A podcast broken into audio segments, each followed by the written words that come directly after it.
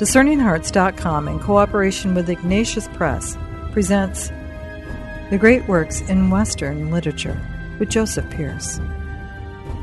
Joseph Pearce is the writer in residence and visiting fellow at Thomas More College in New Hampshire. He's the author of The Quest for Shakespeare and Through Shakespeare's Eyes. His other books include literary biographies of Oscar Wilde, J.R.R. Tolkien, C.S. Lewis, G.K. Chesterton, and Alexander Solzhenitsyn. He is the co editor of the St. Austin Review, a premier international journal of Catholic culture, literature, and ideas. He is the editor of the Ignatius Critical Editions, on which this series is based. The Great Works in Western Literature with Joseph Pearce. I'm your host, Kris McGregor.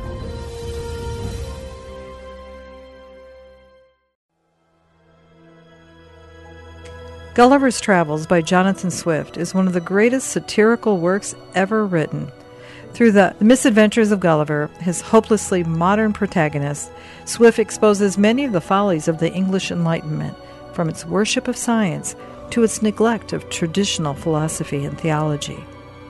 Jonathan Swift's satire on the threats posed by the Enlightenment and the embryonic spirit of secular fundamentalism makes Gulliver's Travels priceless reading for today's defenders of tradition. We now begin our discussion on Jonathan Swift and Gulliver's Travels. Welcome, Joseph. It's good to be here. Jonathan Swift. Yes, indeed. Great writer, writing at a time of transformation in England, a bit earlier than Dickens and Jane Austen, because he's writing in the 18th century during the time that's now called the Enlightenment. And of course, the Enlightenment is a supercilious name that it gave to itself. You know, the, the, the, presumption is, of course, that prior to this wonderful century, everybody else was endarkened and superstitious, which, of course, implicitly, if not explicitly, basically says that Socrates, Aristotle, Plato, Homer, Augustine, St. Thomas Aquinas, St. Thomas More, these great giants of, of, civilization in terms of philosophy and literature knew nothing. Because this is progressivism. So again, you know, we're not surprised that one thing that the Ignatius Critical Edition starts is to show us that previous ages were remarkably similar to our own. So uh, mm-hmm. the 18th century is a time where the world believes it's progressed beyond the superstition of the past and it's now enlightened. And Jonathan Swift is basically lampooning that progressivism. He would be the last of the great Renaissance writers, do you think? Well, yeah, of course. You know, with history, you can always argue about when one time began and another time ended. But yes, the early Renaissance grew naturally out of the medieval. It wasn't as if the High Middle Ages were times of barbarism. On the contrary, it was the times of the heights of scholastic philosophy, St. Thomas Aquinas, etc. And that transitioned naturally enough into the, the Renaissance. But then, of course, the Renaissance transitions from the, uh, the early Renaissance to the late Renaissance. And by the late Renaissance, we have the rise of humanism in a sense that's becoming proto relativist. That if you want to understand uh, humanity, you study the human being, not theology, not God sort of marginalizing of Christianity. And then the, the Enlightenment, so called, sort of grows out of the late Renaissance. So it is an evolutionary process. And Jonathan Swift, probably technically speaking, being an 18th century writer, is after even the late Renaissance. The Enlightenment really is a product of the late Renaissance. So it's a, it's a continuum. When we have Gulliver brought forth as quote unquote hero of this book, when I think of heroes, I think of Odysseus from Homer's Odyssey, who is struggling through every trial to get home to his home where he believes that is the origin. Gulliver, he can't wait to get away from the family. Well, absolutely. And in fact, you could see in some respects Gulliver's Travels as an anti Odyssey. In the Odyssey, the whole point of it is to get back to his wife and his son and his people all of which is home. And of course, home is very symbolic, and particularly symbolic for Christians, because ultimately for Christians, the, the home is heaven. Now, of course, Odysseus was not a Christian, but you know there are many parallels between Homer's paganism and, and Christianity, and this is not the place to discuss that. But mm-hmm. certainly, the desire to return home, and particularly to return home to wife and family and children and people, is a good thing.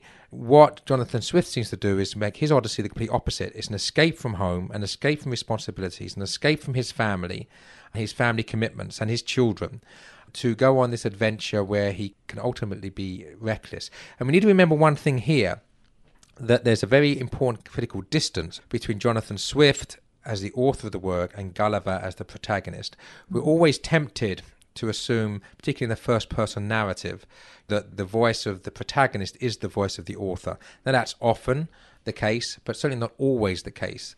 And in a very profound and pronounced way in uh, the Gulliver's Travels, it is emphatically not the case. That what Jonathan Swift is doing is holding up uh, Gulliver as, as an example of the typical modern man who has no idea about the important things and is ultimately defined by his stupidity. So that's an important thing for us to realize when we when we look at Gulliver's Travels. Exactly. Another nuanced example of what you just spoke of is when we spoke of uh, Wuthering Heights, that Emily Bronte isn't necessarily Cathy.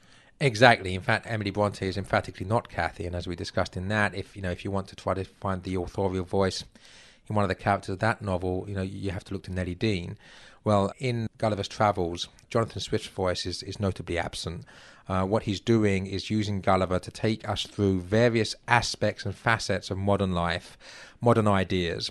Particularly, he's lampooning the progressive ideology that's turned its back on traditional Christianity. We need to remember, by the way, that Jonathan Swift is ordained a minister of the Church of England.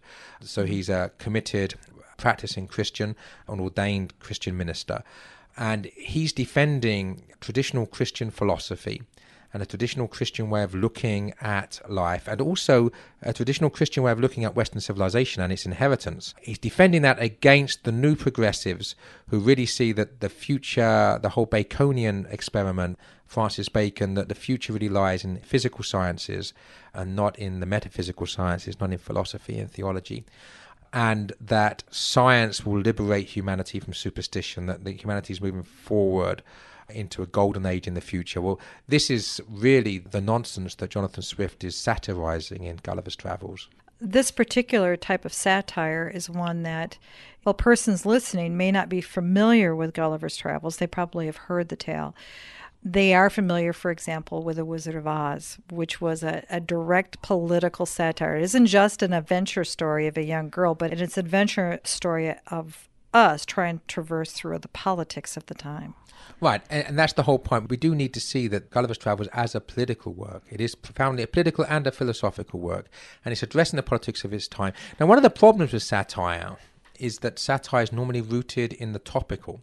And the problem, mm. of course, of rooting something in a topical, it ceases to be topical.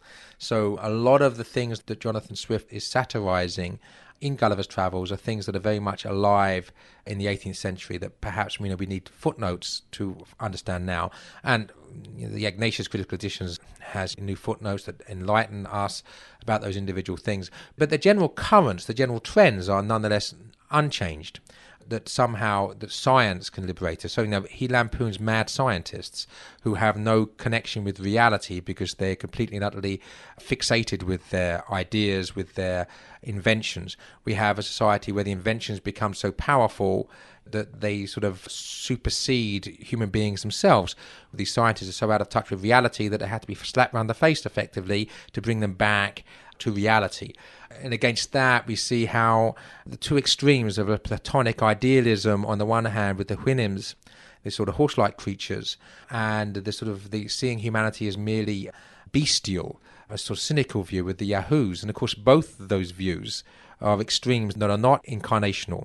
The Christian view is that we're made in the image of God, but we're also concupiscent because of original sin. But we're not only sinners, and we're not only made in the image of God. So the, the Platonic extreme of the Houyhnhnms and the sort of bestial extreme of the Yahoos are two extremes again that Jonathan Swift is lampooning, satirizing in Gulliver's Travels. So you see what he's doing with the cutting edge, the cutting knife of, of orthodoxy, Christian orthodoxy, cutting through the cant and idiocy of the intellectual fashions of his own day, many of which remain fashionable today, of course. Which he did over 200 years ago. Exactly. Gulliver's Travels by Jonathan Swift, Part 4, Chapter 7. The reader may be disposed to wonder how I could prevail on myself to give so free a representation of my own species, among a race of mortals who are already too apt to convince the vilest opinion of humankind from the entire congruity betwixt me and their Yahoos. But I must freely confess that many virtues of those excellent quadrupeds placed in my opposite view to human corruptions had so far opened my eyes and enlarged my understanding that I began to view the actions and passions of man in a very different light, and to think the honor of my own kind not worth managing, which, besides, it was impossible for me to do before a person of so acute judgment as my master, who daily convinced me of a thousand faults in myself whereof I had not the least perception before, and which with us would never be numbered even among the human infirmities. I had likewise learned from his example an utter detestation of all falsehood or disguise, and truth appeared so amiable to me that I determined upon sacrificing everything to it. Let me deal so candidly with the reader as to confess that there was yet a much stronger motive for the freedom I took in my representation of things I had not been a year in this country before I contracted such a love and veneration for the inhabitants that I entered on a firm resolution never to return to humankind, but to pass the rest of my life among these admirable Houyhnhnms, in the contemplation and practice of every virtue, where I could have no example or incitement to vice. But it was decreed by fortune, my perpetual enemy, that so great a felicity should not fall to my share. However, it is now some comfort to reflect that in what I said of my countrymen, I extenuated their faults as much as I durst before so strict an examiner, and upon every article gave as favorable a turn as the master would bear. For indeed, who is there alive that would not be swayed by this bypass and partiality to the place of his birth?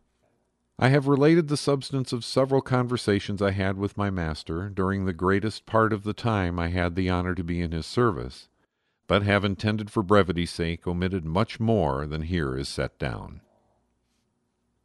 When I had answered all his questions, and his curiosity seemed to be fully satisfied, he sent for me one morning early, and commanding me to sit down at some distance, an honor which he had never before conferred upon me, he said he had been very seriously considering my whole story, as far as it related both to myself and my country.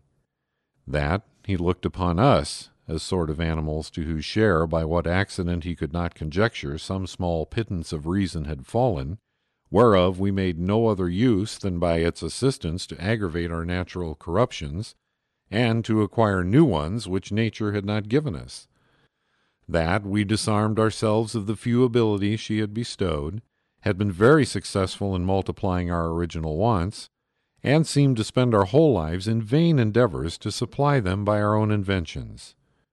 That, as to myself, it was manifested I had neither the strength or agility of a common Yahoo. There's nothing new under the sun. And that's why reading literature, especially good literature, allows for the development of that critical mind so that you can critically analyze not only something that you've read in the pages of a book, but you can begin to critically analyze what you're hearing in the voices of politicians, of scientists, of the world. And to judge your present day through the eyes of every day. If you can see that humanity has been addressing these same issues for centuries and centuries and centuries and coming to certain conclusions about them for centuries and centuries and centuries, then you're not hoodwinked by the latest politician who tells you a bunch of lies, which is not new at all because it's the same bunch of lies that was told, you know, 50 years ago, 500 years ago, or the same philosophy that tells you that, you know, that man's human reason uh, is enough to liberate him from his lower appetites, or that science somehow will make everybody happy. I mean, all of these things have been addressed throughout history, and the wealth of Western civilization allows us to draw upon that wisdom of Christendom to address the issues of today. So we, we discussed when we discussed Great Expectations by Dickens, we talked about how worldly riches do not bring happiness. In Gulliver's Travels, we're seeing how these worldly philosophies do not bring happiness. Scientism, the worship of science, does not bring happiness. You know, science in itself is a good thing. Science in itself is merely understanding the physical cosmos all things that teach us something about the objective reality of God's creation are good. Science is good. Scientism is the worship of science, the idolizing of science as that which can bring us happiness in itself. And it's that scientism that's being lampooned by Jonathan Swift, you know, with his mad scientists, with his floating islands, with his premonition of, of, bombs being dropped, even, you know, which is 200 years before it happened with the Blitz. You know, the wonders of science, the atom bomb, blitzkrieg, poison gas. Of course, there were good things as well. But let's not forget that, you know, science is a two edged sword. It can bring great evils and can bring great benefits. And it's only by insisting that science is itself subject to sound ethics, to sound philosophy, to sound ultimately sound theology, that we ensure that we get a science which is beneficial and not a science which is self-destructive. And these are issues that, in the wake of the flourishing of the Enlightenment in the 18th century, that Jonathan Swift is addressing in Gulliver's Travels. Also, he brings out something that we struggle with all the time in our pride issues when he deals with the first two lands that he goes to the land of the midgets, of course, the Lilliputians. We're more familiar with that particular story, or the land of the giants, than we are the other two parts of the story. Yes, largely, of course, because they are quaint stories that can be turned into children's fairy stories. A giant man who's imprisoned and tied down by, by tiny men, and, and vice versa. He becomes a midget in the land of giants. It's the stuff of good fairy stories, and there's nothing wrong with that. But, of course, that's not what Swift is doing because Swift's putting it in the context of this greater work where you know he's showing us about how size in itself is also an accidental quality. It's not an essential quality. One of the essays in the Ignatius Critical Edition talks about how Swift's imagination was informed by some of the scientific discoveries of his day such as the microscope. Mm-hmm. you know because the microscope allowed us all of a sudden to see small things like I don't know mosquitoes much much bigger to look like sort of almost monstrous things. So this understanding of okay well what happens if you know that uh, people become microscopic or people become macroscopic? You know how does that make things seem? And of course as regard the accidentals where you become very powerful if you're much bigger than everybody else or you become very weak if you're much smaller than everybody else. But the key issues are still issues of philosophy and ethics and right and wrong and doing the right thing or the wrong thing none of which is changed by the mm-hmm. actual physical magnitude or something. So again, Swift taking uh, some physical innovations and showing ultimately that metaphysics still trumps physics. It is fascinating because as you go into the, the political nature of it, you see the ramifications of it today. And real experiences. I go back to the illustration of Frank L. Baum and what he did with The Wizard of Oz. And if anybody knows more than the movie but read all of the books, that was political, what was happening in America. And it doesn't necessarily transcend into today's modern world. And I think that's one of the reasons why it's the political aspects that is lost and we're left with a fairy tale of the girl who is right. taken by the tornado. However, with Jonathan Swift, because of the virtue that is being brought forward through the political systems. That's why Gulliver's Travels still works. Yeah, absolutely. And the sort of political corruption he's satirizing is not based upon a specific political system, which I think Frank L. Baum's work was critiquing a certain system. Now, a certain system will change with time, but are human beings prone to corruption?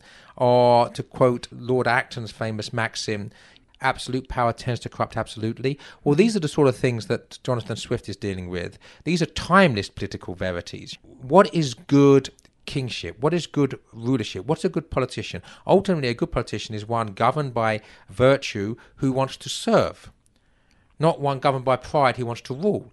These are issues which we cannot hear often enough because we have to address questions of politics and questions of politicians all the time. And we have to know what is a good politician.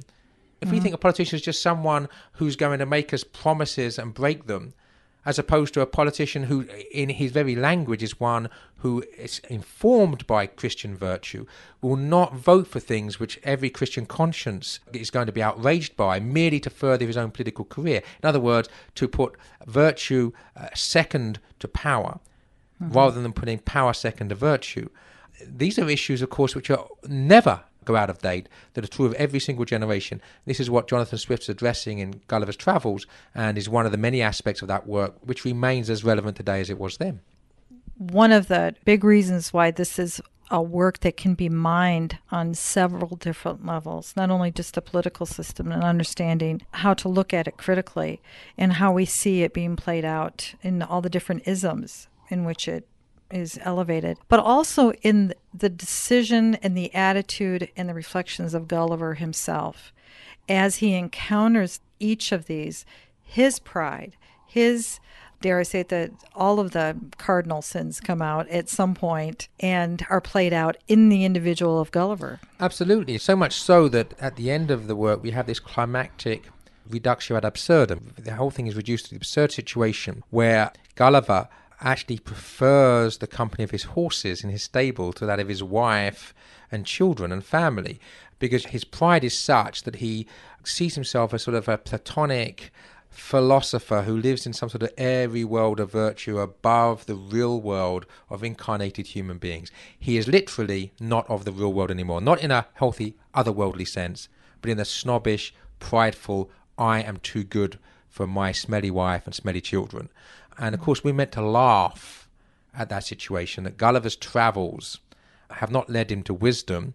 The idea of a pilgrimage, of course, is that ultimately you're wiser at the end than you are at the beginning. So you, you get home, whether it's a pagan pilgrimage such as the Odyssey or, or a Christian pilgrimage such as Dante's Divine Comedy or the Chaucer's mm-hmm. Canterbury Tales. But in Gulliver's Travels, the satire is that at the end of it, he is even more stupid than he was at the beginning that's what is wonderful about the novel if you have the critical edition and it helps you because in today's world there is the tendency without thinking critically you're thinking somehow that jonathan swift is elevating gulliver to a hero status. Right. Gulliver's travels is a perfect example of why the ignatius critical edition is necessary because it is the sort of work that you can't read unaided over the distance of 200 years without some critical mechanism to help you understand it. So, of course, the footnotes that bring out the contemporary relevance of things he's talking about, the introduction which contextualizes you know, where it fits in, who Jonathan Swift was, why Jonathan Swift is emphatically not Gulliver, and then a selection of critical essays coming at the work from various aspects, you know, the, the science that's happening at the time, the philosophy that's happening at the time, Jonathan Swift as a Christian, all of these together allow us to understand that work in its fullness. Without those things together, it's very difficult, perhaps impossible, for a modern reader coming at it unaided to understand that work. And it certainly is worth understanding. So uh, it's a perfect example of why a critical edition is needed. It's an important work to have at the college level if you're taking a literature course. But I would think even more so within the home, within the individual's life, because this goes to the whole what a liberal education is. It's not about what we've made it today, where we think of liberals in the political sense, but a liberal education is what you attain when you enter into these works. Right, liberal in the sense of free and liberating, that ultimately the truth sets us free. The more that we exercise our reason, the closer we'll be to God then to the paradox that faith and reason go together. So the great works are necessary for all to read at all times. Gulliver's Travels is one of those great works. Gulliver's Travels is a work that everyone should read, and no one probably can read very easily without a critical edition, as we've said. Everybody, it's not just students at, at university or at high school, everybody should be reading these works because, as I say, they are the pillars of the Western civilization which uh, our Catholic Church has given to us. And without Catholic Christian civilization, we'd have barbarism. Now, whether it's the barbarism of a faithless pagan world or the sort of world that Islamic fundamentalists might want for us, And the great defense against that is to make sure that all of us are well versed in what it means to be a beneficiary of Christian civilization. And these great works of literature are some of the pillars of that great civilization. All of us owe it to ourselves and to our children and to our families and to our wider culture so that we're better able to evangelize that culture to become well versed in these great works. How would you encourage then uh, the reader to approach Jonathan Swift? The most important thing is to see Jonathan Swift as an important writer who stands firmly on the side of tradition, specifically Christian tradition, in the face of the encroachments of scientism. And again, to reiterate, scientism is the idolatry of science in the sense that believing that science has all the answers that humanity needs. That's not scientific, it's scientism, it's a philosophy that worships science. So he stands firmly against scientism on the side of Christian tradition. He stands firmly on the side of the inheritance of Western civilization, the great books of the West, as opposed to new ideas. He's very suspicious of newfangled fashions and, and progressivism. So, in these things, he stands as a very important author. And we do need to read Gulliver's Travels uh, within the context of a, of a critical edition because it's too difficult to understand without that supporting network of essays and footnotes. But on saying that, it's not so difficult that people can't understand it. It just means you need to have that support. So to buy the Ignatius Critical Edition is the best and probably the only way to fully appreciate this great work. I think it makes it fun. It allows you to enter into the adventure with an understanding of the audience that Jonathan Swift was there. But once you have that, you are having as much fun as the community that read it originally. Yeah, and we need to remember that as well. If the work's understood properly, then it's it is actually a great work of humour. It's meant to be funny. It's a comedy. It's a satire. It's a lampoon of, of lots of the nonsense ideas, many of which are very similar to the nonsense ideas held by the inheritance of these ideas 200 years on. So it's a it's a timeless response to timeless errors, basically. So I agree. Great fun, good comedy, great sense of humor. And if we need a little bit of help to understand the humor, once we've got the humor, we, we can laugh along. And we've spoken of this before, but I think it bears repeating. Often people will say to me, and I'm sure they say it to you, Do you really read all those books? Do you really sit down as though somehow reading is something that you start to finish and occupies your entire day?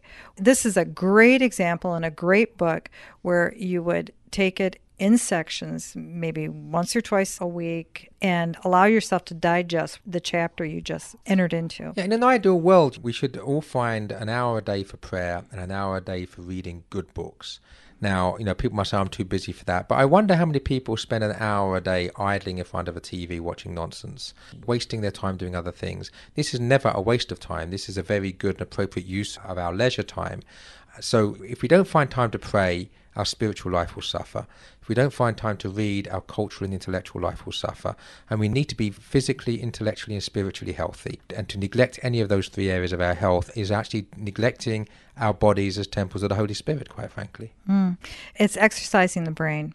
Exactly. Exercising the brain, and in the process, teaching us about the reality of the world in which we live and how to live it out in Christian virtue. Absolutely, and how Christian virtue sheds its light upon all the various issues and plots that these great works uh, show to us. You've been listening to Great Works in Western Literature with Joseph Pearce.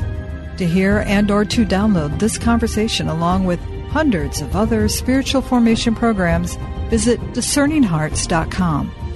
This has been a production of Discerning Hearts. I'm your host, Kris McGregor. We hope that if this has been helpful for you, that you will first pray for our mission, and if you feel us worthy, consider a charitable donation which is fully tax deductible to help support our efforts.